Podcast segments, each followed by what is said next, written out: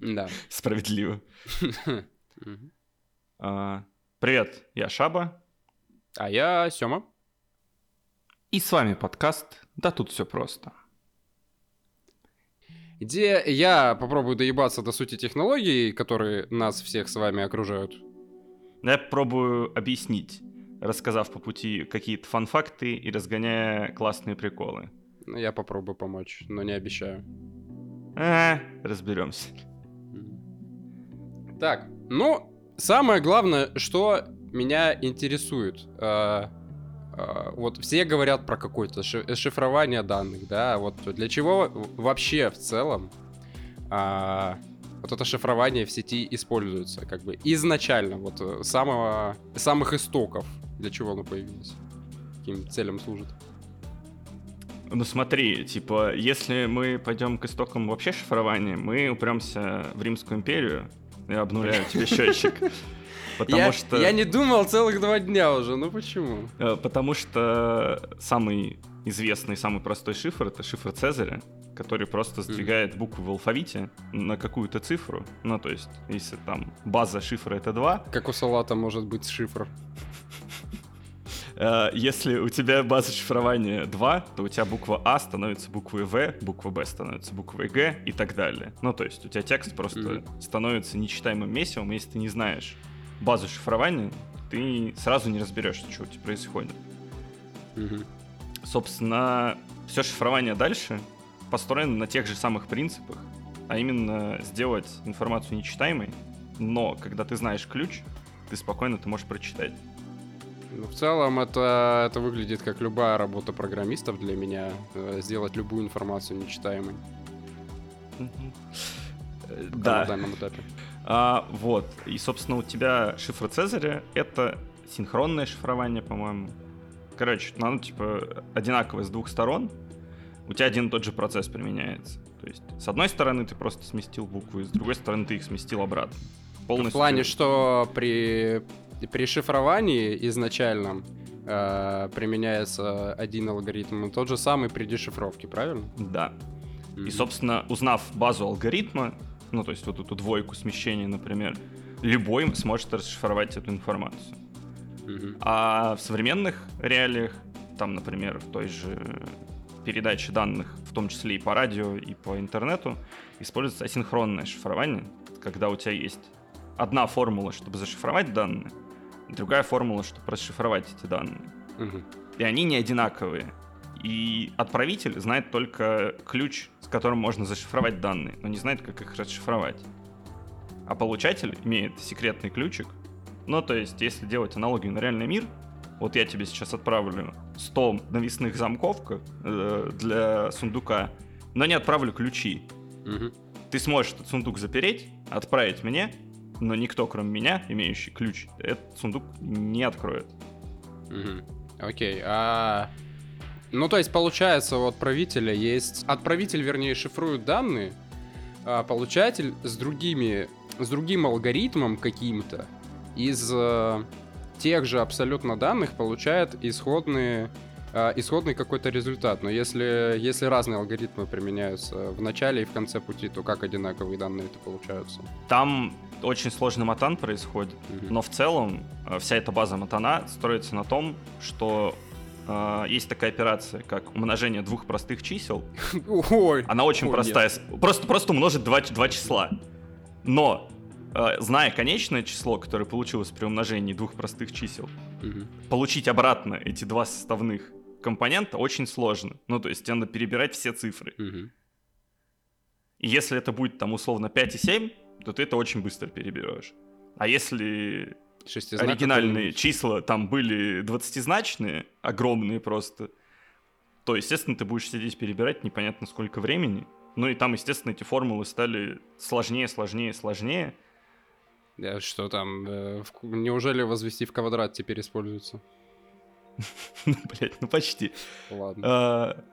Там используются остатки отделения, округления, еще какая-то муть. Ну, то есть... Там прям уже сложная математика идет, и это как раз-таки то, из-за чего боятся квантовых компьютеров. Потому что они легко смогут находить 2 вот эти числа и основу всей этой математики просто рушить. Угу. Окей. Вот, собственно, это часть про шифрование. Часть про технологии — это когда у нас американская армия сделала ARPANET, а именно основу текущего интернета, никакого шифрования там в помине не было. Потому что чуваки такие... Кидались пакетами друг друга. Да, у нас 10 компьютеров в сети. Угу. Подключаться туда можно только если к тебе пришел чувак с автоматом и проложил тебе провод физический. Типа, и все всех знали. Поэтому все протоколы, которые были уже потом, когда это перестало быть военной штукой, а стало университетскими сетями, строились на том, что а зачем нам безопасность? Мы и так всех в лицо знаем. Да, ну то есть там буквально в Стэнфорде была женщина, которая вела список всех компьютеров, чтобы не по айпишникам обращаться, а по именам. Это вот как раз-таки прародитель текущего ДНС, но велось все это абсолютно вручную, и этот файл рассылался раз в месяц почтой всем желающим. Если прародитель текущего ДНС, то там должны были бы ушные компьютеры как новые продавать. Это оно? Почти. Ладно. Стэнфорд не настолько помойка, да, в то время еще был? Да и сейчас вроде нет. Ну ладно. И, собственно, когда сети стали разрастаться, и все эти протоколы продолжали передавать данные в открытом виде, а если ты посмотришь там спецификации, что TCP, что UDP, у тебя прям в открытом виде написан адрес отправителя, адрес получателя, и прям сырые данные лежат. Ну, то есть ты берешь этот пакет, где-то по пути перехватываешь и читаешь, что там написано. Угу. Понятное дело, что это никому не понравилось, особенно когда банки решили пойти работать в интернет. А каким образом это все происходит, перехват? Ты просто притворяешься с другим компьютером или просто сидишь, ты, например, провайдер, у тебя есть доступ ко всем пакетам, которые сквозь тебя проходят. Ты можешь их просто зеркалировать, сидеть, читать. То есть подходит условный майор, прям как в советское время, подрубает медный провод, значит, к серваку какой-нибудь синей, фиолетово-оранжевой фирмы, которая предоставляет мне интернет, дотягивает до своего компьютера на звезде ОС и прекрасно все читает. Ну, буквально, да. Собственно, и первое, что появилось, насколько я помню, это шифрованная почта и шифрованный веб. Ну, то есть они там с небольшой разницей появились, я не помню, что первое. И HTTPS, по-моему, появился в 97-м или 9-м году в Netscape навигаторе, а стал стандартом чуть-чуть попозже, на пару лет буквально. Так, а вот что теперь такое HTTP, HTTPS, чем вообще отличаются? Но вот HTTP — это у тебя просто голым текстом передается разметка веб-страницы, то, что у тебя браузер отображает. А HTTPS как раз-таки уже содержит в себе протокол TLS, там, по-моему, до этого был другой, который как раз-таки на моменте установки соединения, вместо того, чтобы сразу начинать отправлять тебе данные, у тебя компьютер и сервер договариваются, что вот наши публичные ключи шифрования, ты меня шифруешь данные вот этим ключом, я тебе отправляю зашифрованные вот этим ключом. Плюс сверху там есть определенное количество прослоек, которые позволяют убедиться, что тебя никто не прослушивает посередине, потому что атака man in the middle — это просто притвориться этим сервером, дать свой ключ шифрования, и тебе будут все давать. Ну, то есть ты просто в обе стороны смотришь, ровно так же, как, типа, компьютер к серверу подключается. И абсолютно, типа... адекватно даешь ключи шифрования, но ты сидишь в середине. Ну, то есть он одновременно для пользователя, то есть притворяется сервером, для сервера пользователем. Да, да. И, собственно, для этого появились центры сертификации, которых там, по-моему, десяток всего в мире. Сертификаты, которых предустановлены в каждой операционной системе, кроме российских. И, собственно, раньше в браузере, если ты помнишь, около замочка вот этого HTTPS отображалось имя компании.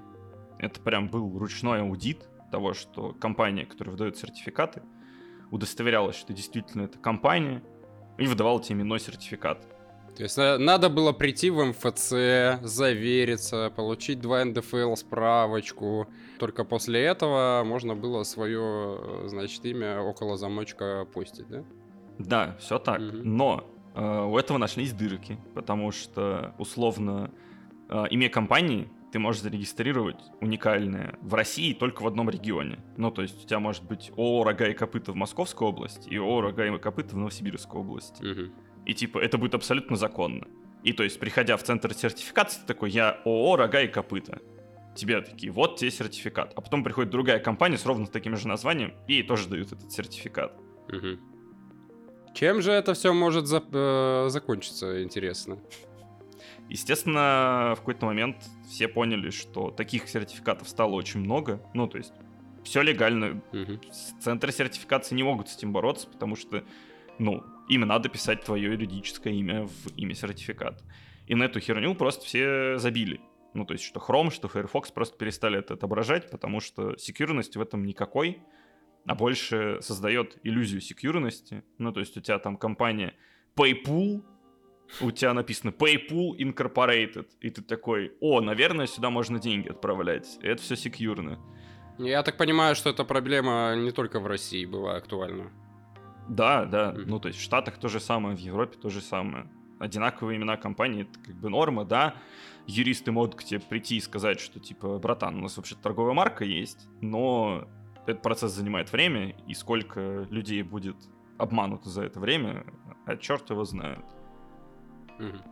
Примерно на тех же принципах, что и работает HTTPS, работает почти все шифрование в интернете. От Discord, в котором мы сейчас разговариваем, там, до Телеграма и прочих. Ну, то есть, здесь у меня сразу вопрос. С какими-то текстовыми данными все понятно. Но я вот, допустим, отправляю некоторому своему лучшему другу картинку эротического содержания. И видит ли господин Павел Дюров, что находится на этой картинке? Потому что, ну, с текстом все понятно, как бы там какие-то циферки подставляешь, и все нормально. Картинку как зашифровать? То есть менять квадратики, там, пиксели местами, чтобы из картинки эротического содержания Марио получился? Нет, смотри, принцип шифрования вообще всего в цифровом виде, он абсолютно одинаковый. Просто берутся блоки байтов, и на них применяется вот эта формула шифрования. Получается другой набор байтов. То есть, в принципе, алгоритму без разницы, что шифровать текст, картинки, видео, аудио. Абсолютно без разницы. Угу. А насчет Телеграма того же самого, например, ну смотри, у тебя в Телеграме по дефолту end-to-end шифрование, а то есть от пользователя к пользователю, выключено. Ты отправляешь данные только на сервер. Ну, то есть, они в процессе передачи на сервер безопасно зашифрованы. Как они хранятся на сервере, это вопросы к Паше Дурову и его команде. Мы не знаем, получают они доступ к этим картинкам, не получают. Скорее всего, получают. Ну, типа, команда модерации же как-то там работает. Угу. В том числе, кстати, с приватными каналами. Ну, то есть, я видел несколько приватных каналов, которые были заблочены из-за того, что в них, собственно, писали. Угу. А вот end-to-end шифрование, когда ты обмениваешься ключом шифрования не просто сервером, а с конечным пользователем, собственно, у тебя поэтому секретные чаты, например, на компьютере недоступны, потому что команда Телеграма считает, что на компьютере эти ключи очень легко вытащить. Угу. Ну, то, что у них скриншоты можно с того же веба делать, это для них нормально в закрытых чатах. Ну, это они перекладывают больше на пользователя, наверное, потому что end-to-end сессию телеграммовскую перехватить или сложно, или нереально, потому что я точно помню, какое-то время на сайте Телеграма была баунти-программа, где Паша обещал $1 миллион тому, кто взломает их end-to-end шифрование, вот это, секретных чатов.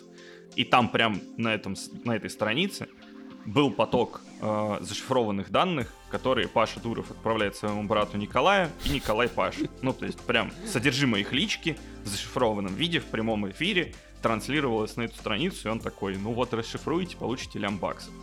Кайф. Последний раз, когда я чекал, я эту страницу уже не нашел, но и новости, что типа кто-то засабмитил способ расшифровать эти данные, я тоже не видел. Ну, кажется, Паша просто либо втихую договорился, либо отправил что-то такое своему брату, после чего расшифровка может стать опасной. Возможно. Ну вот. Ну, короче, что-то из этого. Окей.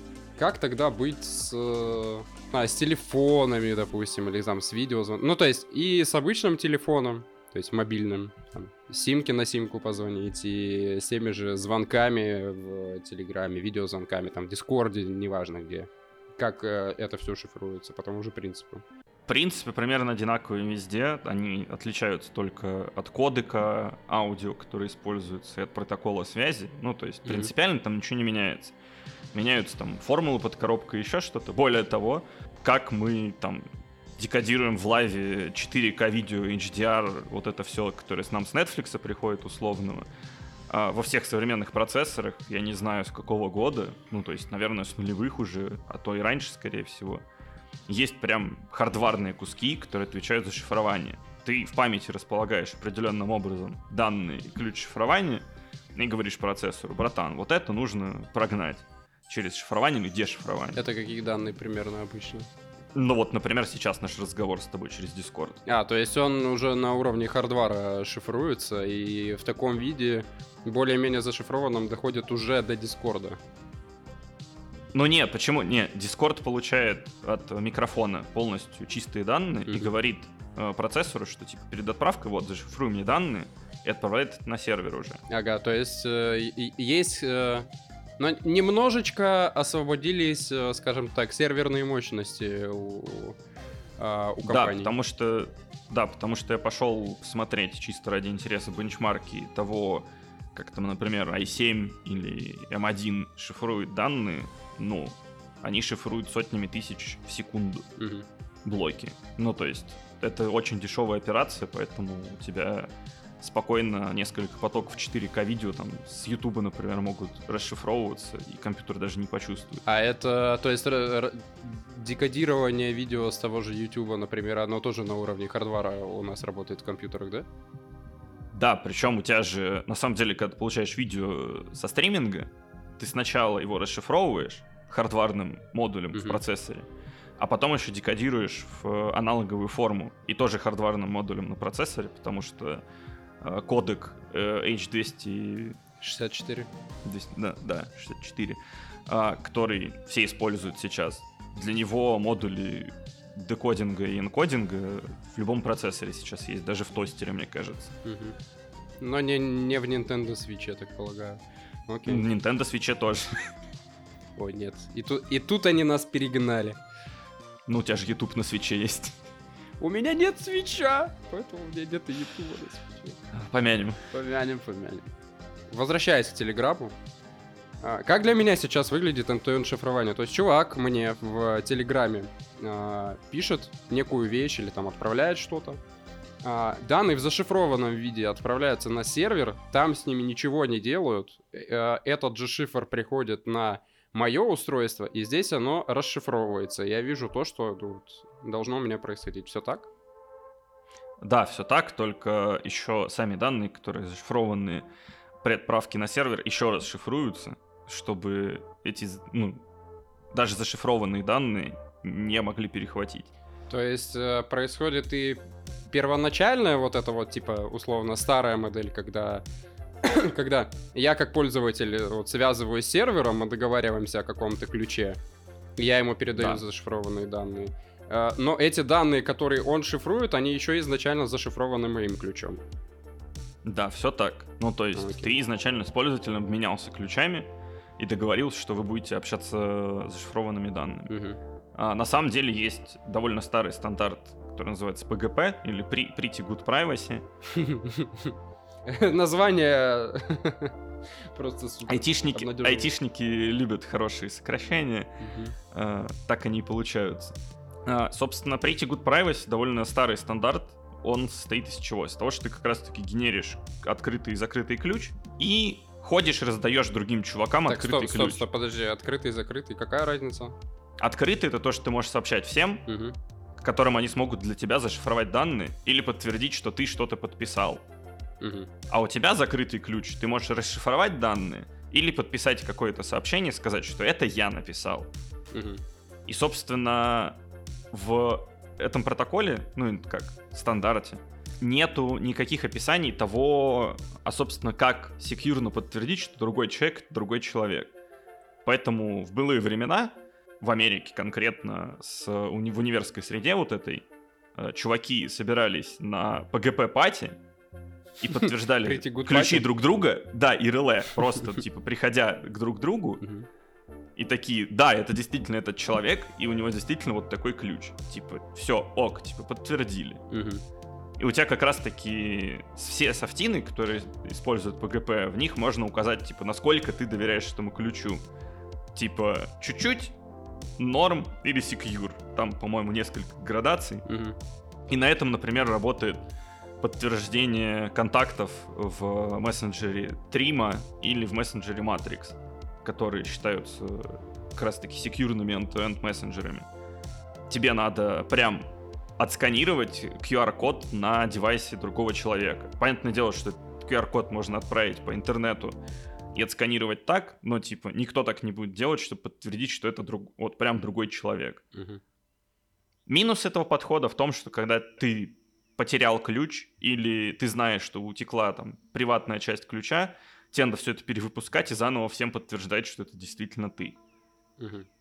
Ну, то есть, всему своему списку контактов, опять ты его нигде не можешь взять, кроме как лично обратиться какими-то другими обходными путями к этому человеку и запросить у него ключ для того, чтобы дальше какую-то переписку с ним вести. Ну да. Собственно, если ты посмотришь в end-to-end чате в Телеграме, например, там можно в настройках посмотреть картинку из пикселей, которая типа должна тебе сообщать, совпадает ли эта картинка с твоим собеседником. Ты можешь сверить их и понять, никто не перехватывает ли ваше сообщение посередине. Окей, ну вот как раз и хотел спросить, то есть если я какой-то, ну, лудит вот со старым аналоговым телефоном, с диском еще, я поднимаю трубку, я слышу, как майор в трубку дышит, и я понимаю, что меня пасут. Вот как определить... Как определить в мире веба, что тебя пасут? Есть какие-то, ну, индикаторы, какие-то штуки, на которые можно обратить внимание?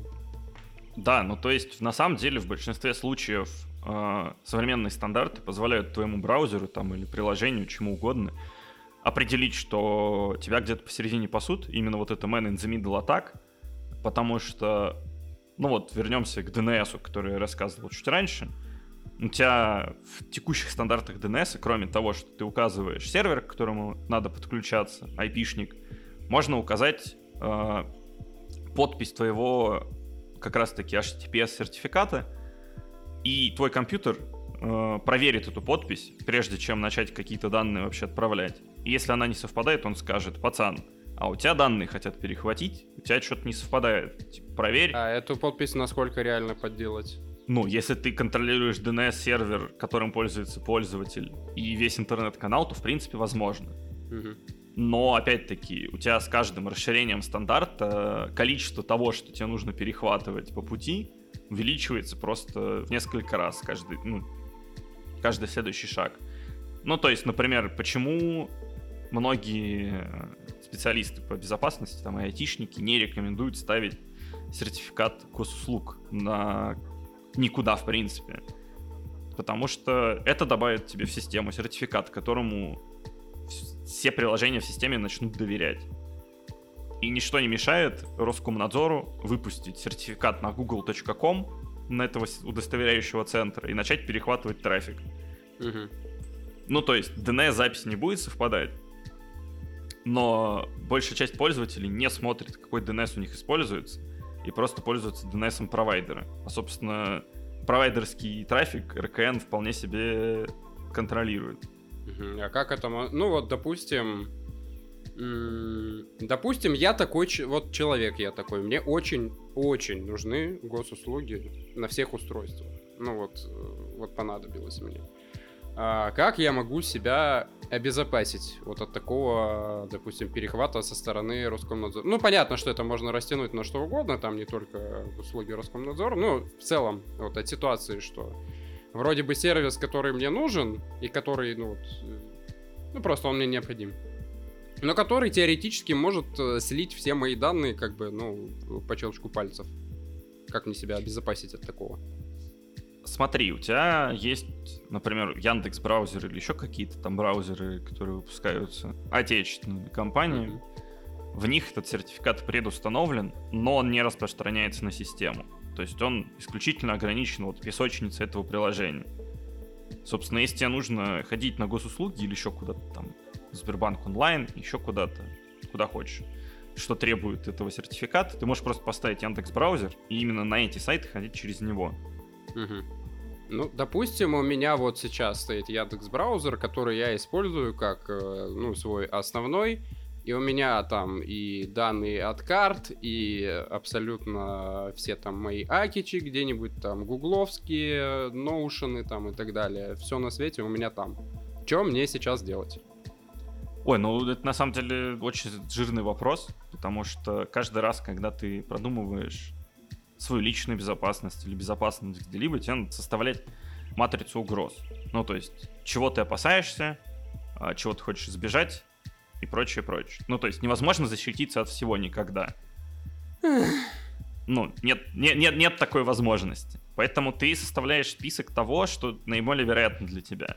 Например, вот атака Man in the Middle через коробочки Роскомнадзора. Ну, значит, ты просто перестаешь использовать Яндекс.Браузер там для повседневных нужд, ты используешь его только когда тебе нужно куда-то сходить на отечественные сайты, настраиваешь DNS, чтобы он не ходил на сервер провайдера, а еще лучше использовал DNS over HTTPS, который сейчас становится потихоньку стандартом, например, от Cloudflare, который 1.1.1, знаменитый этот DNS из единичек.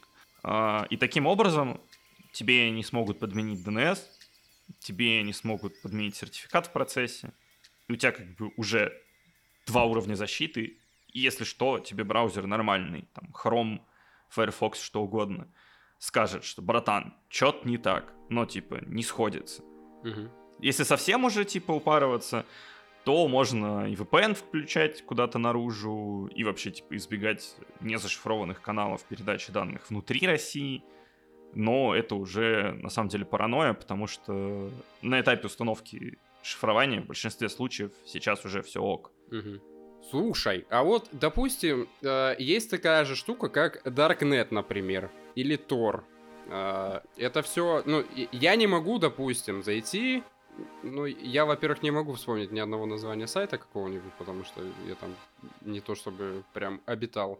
Допустим, какая-нибудь гидра. Если нельзя называть это название, то просто запикай. Допустим, я такой захожу на гидру через свой любимый Яндекс.Браузер, а она что-то не открывается. Вот почему? Смотри, домены .onion, которые используют Tor, они никуда наружу не попадают. То есть DNS-сервера не знают, что такое .onion. Они знают, что такое .com, .ru, там, .eu, что угодно. Что такое .onion, они не знают. Это абсолютно изолированная сама в себе сеть, которая общается по протоколу Tor. Там. То есть это не часть интернета, это, то есть, это вот прям Darknet. Да, ну ровно так же, как ты у себя в офисе можешь поднять домен там .company, чисто чтобы внутри вам было удобно. Также работает .onion.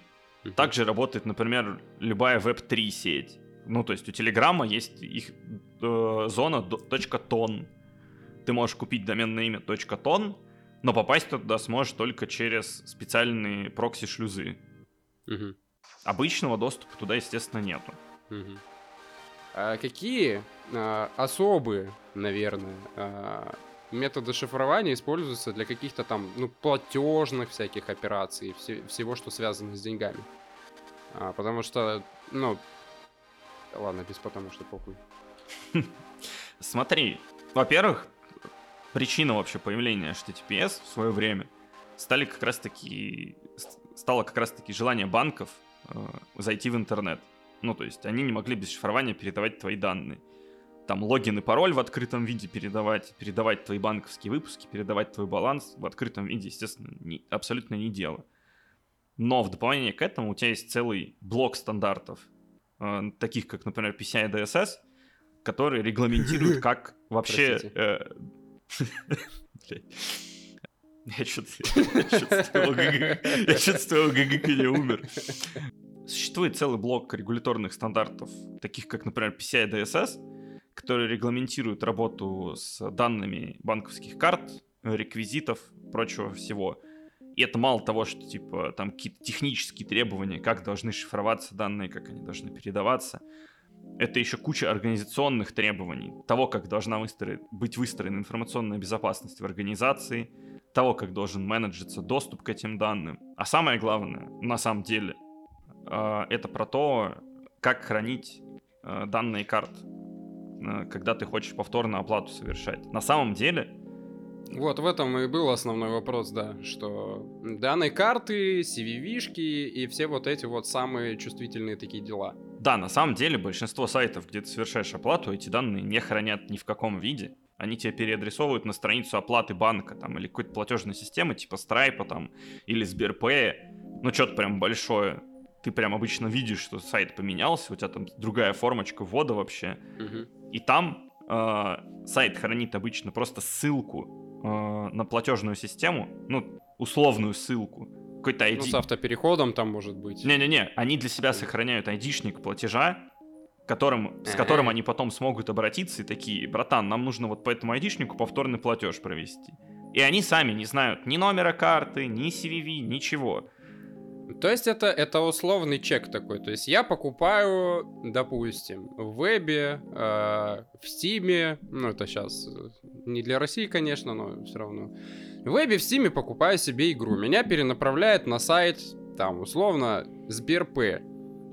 Сберпэй проводит оплату и вместо чека дает вот Стиму ссылку некую. И, собственно, в следующий раз, если ты обращал внимание, типа при первой оплате на сайт, у тебя появляется вот эта формочка 3DS, куда ты вводишь код из смс-ки там, или из пуша. А когда ты оплачиваешь следующие разы, этого уже нету. Ну, то есть, обычно. Подтверждение только один раз для одной среды, то есть там для одного браузера, компьютера, там телефона и так далее. Не, более того, типа ты когда подписку оформляешь, у тебя первый платеж требует подтверждения, а все последующие уже нет, списываются они автоматически. И это как раз-таки вот этот ID-шник, который позволяет сайту проводить повторные транзакции, не спрашивая пользователя дополнительные данные.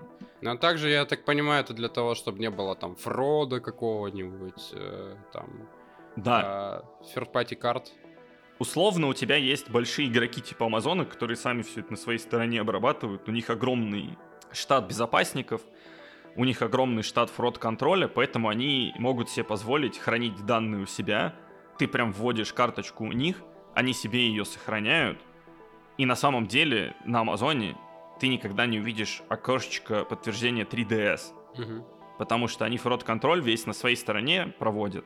И если у тебя отключен 3DS, то банк все риски по тому, что к тебе придет кто-то и скажет, что у тебя транзакция — это фрод, перекладывает на того, кто эти транзакции проводит. То есть в случае, если вдруг что-то произойдет, виноват будет Amazon в таком случае.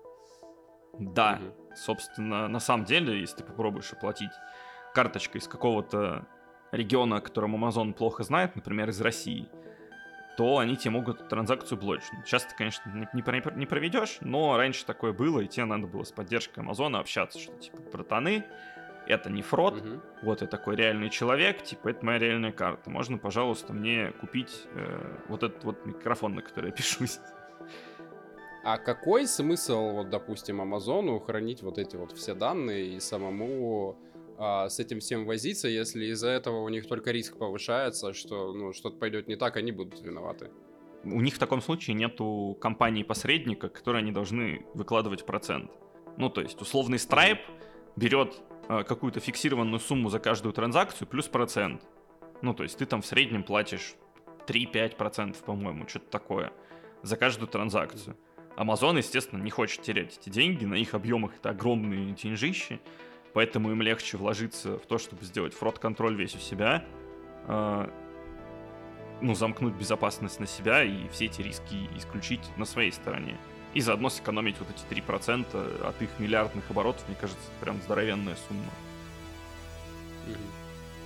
В итоге, мы вот это все послушали на тебя, твои прекрасные объяснения. Где-нибудь, хоть где-нибудь в интернете безопасно? Вот прям, чтобы на 100%. Вот я приходил, отправлял свои пинусы, вводил данные своей карты с кайфом, платил за все, что угодно, писал о том, какие нехорошие люди издают законы в нашей стране и всякое такое. Вот где я такое могу делать и каким образом? Смотри, каждый раз, когда ты говоришь о безопасности, нужно понимать, насколько ты хочешь обезопасить себя. Ну, то есть, например, если сервер компании расположен в России, то, скорее всего, эта компания выдаст данные по запросу. Понятное дело, что в 2023 году, в котором мы живем, все данные в интернете именно ходят по сети зашифрованные, все данные на жестких дисках, на серверах хранятся в зашифрованном виде, снаружи все выглядит секьюрно. Но некоторые компании могут свои определенные ключики отдать определенным людям по запросу. Да даже ключики не надо отдавать. Типа придет майор, скажет, вам нужно выдать... Посмотрит в админку просто глазами своими. Да, ну то есть или такое, либо скажет, выдавайте нам вот такие данные, вот у нас там ордер, например. Или даже без ордера, ну российские реалии сейчас такие. И эти данные, естественно, придется выдать компании, если она не хочет там юридические проволочки какие-то катать.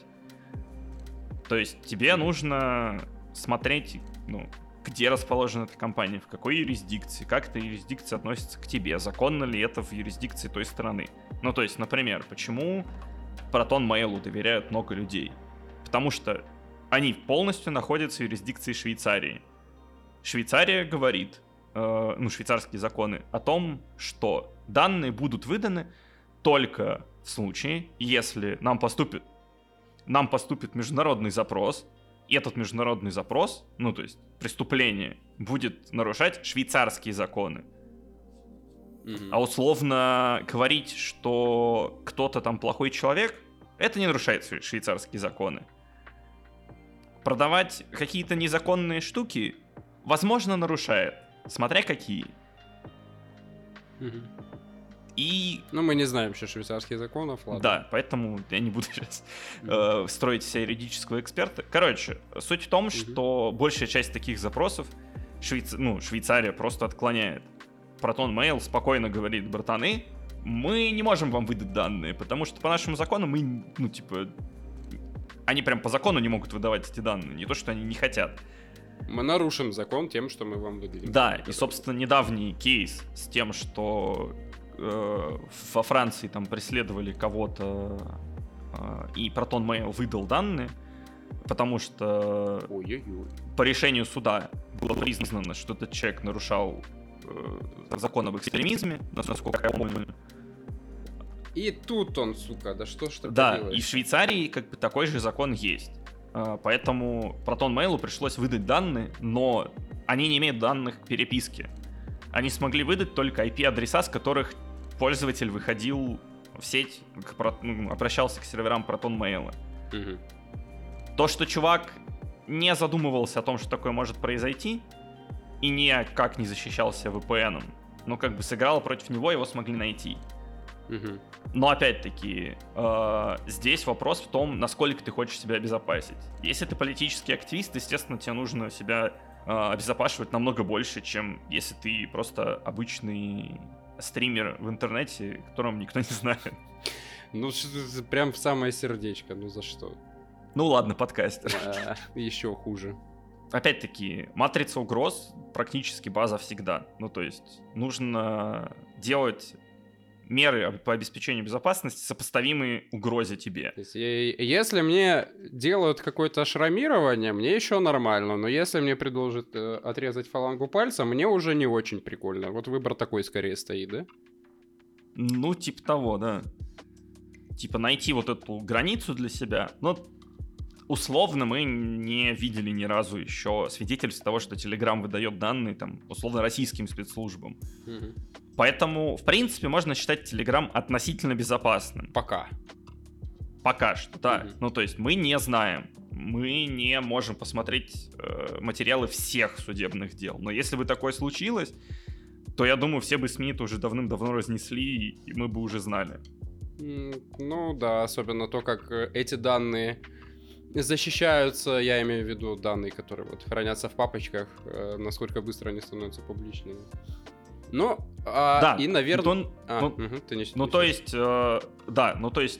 условный Твиттер, например, я бы сейчас считал небезопасным, потому что были свидетельства сотрудников о том, что личные сообщения в Твиттере никак не зашифрованы, и через админку любой сотрудник может получить... Ну, общаться в Твиттере — это, конечно, отдельный сорт мазохизма, я не знаю для чего. Ну, то есть только... Только мемчики друг другу переотправлять, но прям общаться это, конечно, да. Ну, то есть, смотри, это прям совсем серая зона безопасности, ну, как бы не рекомендуется. Потом у нас есть следующая ступенька, это Facebook. Потому что недавно... везде террористическая организация. Да, потому что недавно была, ну, был кейс, когда Facebook выдал чьи-то там данные какой-то женщины в США, которая собиралась сделать аборт в штате, где-то теперь запрещено. Угу. А каким образом эти данные вообще... Ну, то есть, я вот условно, это женщина, которая собирается делать аборт. Я кому-то об этом пишу, и кто вот может меня слить? То есть, как эта информация может привести к тому, что меня задержат? То есть, кто должен быть тем человеком, который вот сольет? Я подробности дела не читал, я только заголовки видел, так по диагонали что-то читал. Насколько я помню, там стало известно о факте этого аборта, и местные службы начали разбирательство по жалобе. И они запросили как раз-таки суд, данные у Фейсбука, а было ли что-то такое. И Фейсбук, так как он находится в американской юрисдикции, в принципе, это нарушает закон штата, ну, аборт, им пришлось выдать эти данные, естественно, там нашлось то, что нашлось. Окей, ну и вот... Это я вот по ступенечкам иду, то есть, например... Твиттер вообще, типа, очень небезопасный, скажем так. Инстаграм, Фейсбук, ну, все, что там мета делает. Относительно безопасное, пока ты не делаешь то, что нарушает юрисдикции в США, там, или в Европе, потому того, что... где находится, короче, компания, надо на эти законы смотреть. Да, в основном да, но Фейсбук, например, имеет представительство в куче стран, поэтому... Ну, это охереешь смотреть все законы всех стран, где у них есть представительство. И где... Получается, если, например, мое какое-то... Ну, что-то я написал в личке кому-то, это не нарушает законы США, но нарушает, например, законы Франции. Если у человека какого-то будет цель меня за жопу схватить за что-то, он может обратиться в... Ну, к властям той страны, вот... где я нарушил закон, то есть, ну вот в Америке я не нарушил, во Франции нарушил, он обращается к, собственно, фараонам французским, и они меня берут за жопу, правильно понимаю? Да, но опять же, там начинаются сложности с тем, может ли этот человек подавать жалобу во Франции, ну то есть, является ли он французским гражданином, находился ли он во время этого действия во Франции, там типа, ну то есть просто так... Два человека, находящиеся, да, не во Франции, не смогут ничего тебе сделать. Ну, то есть ты еще другой чувак.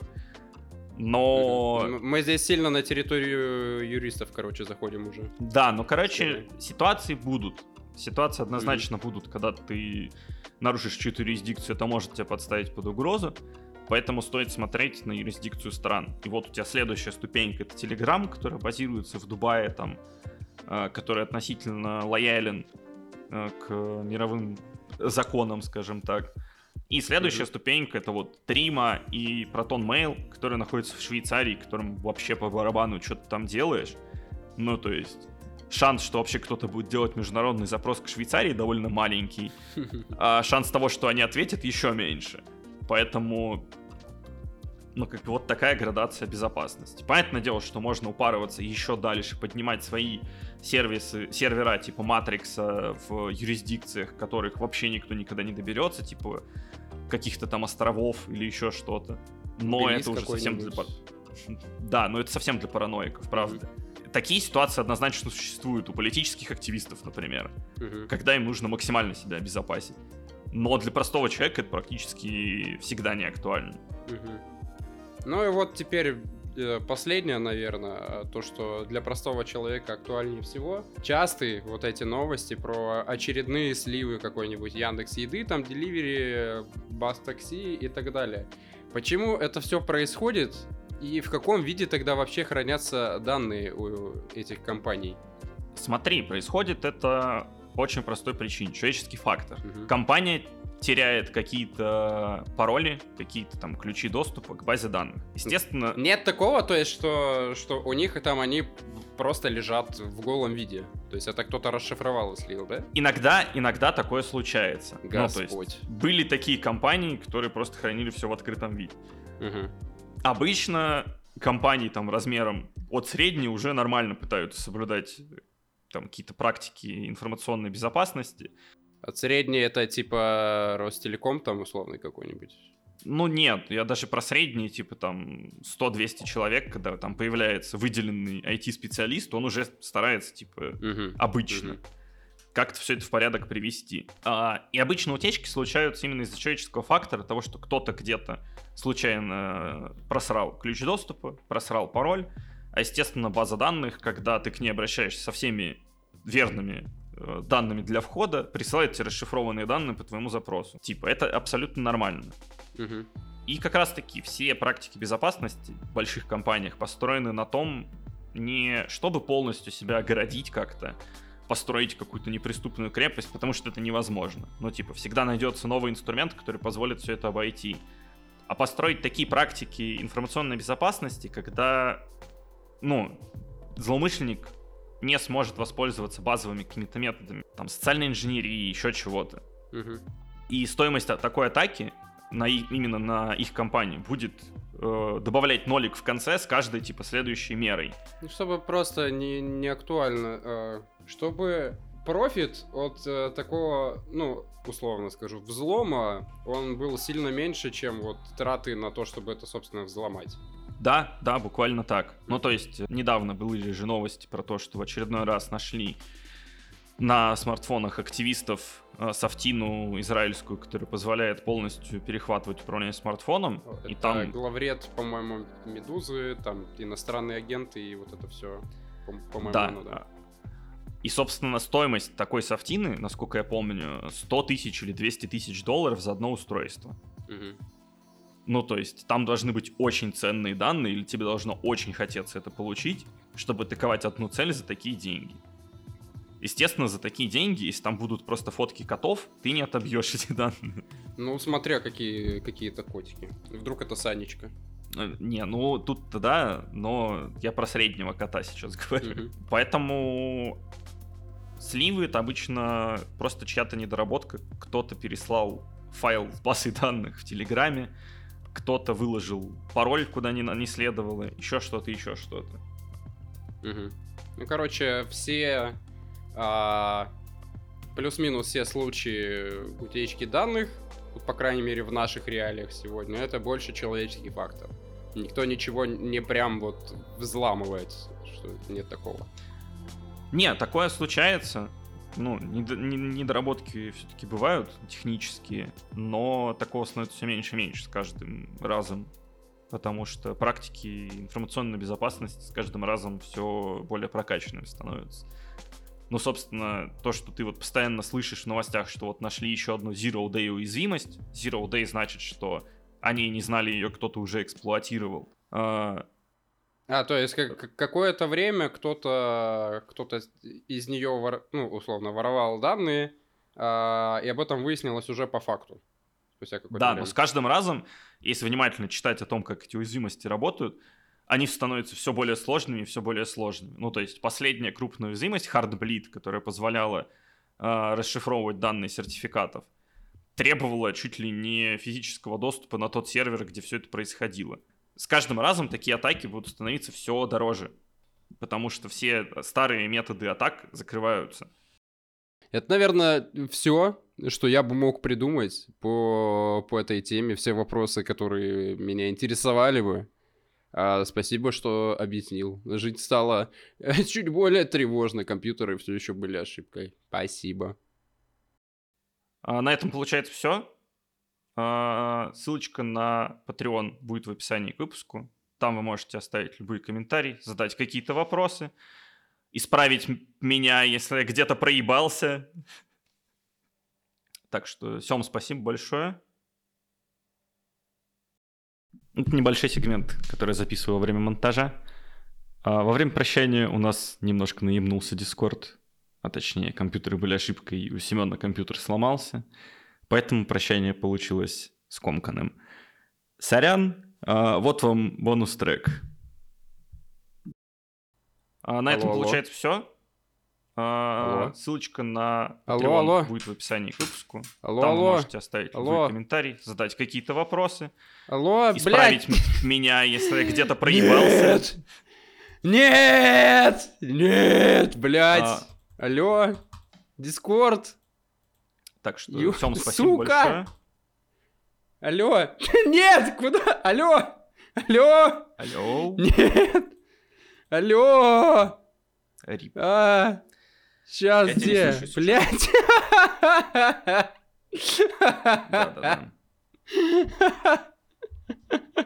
Алло. Блядь, что? У меня интернет или у тебя? Компьютеры были ошибкой. У меня дальше происходит запись, ты послушаешь, как я тут орал. Вот Discord. Да. Я хотел сказать, что... А, что, стопнуть надо, наверное, да?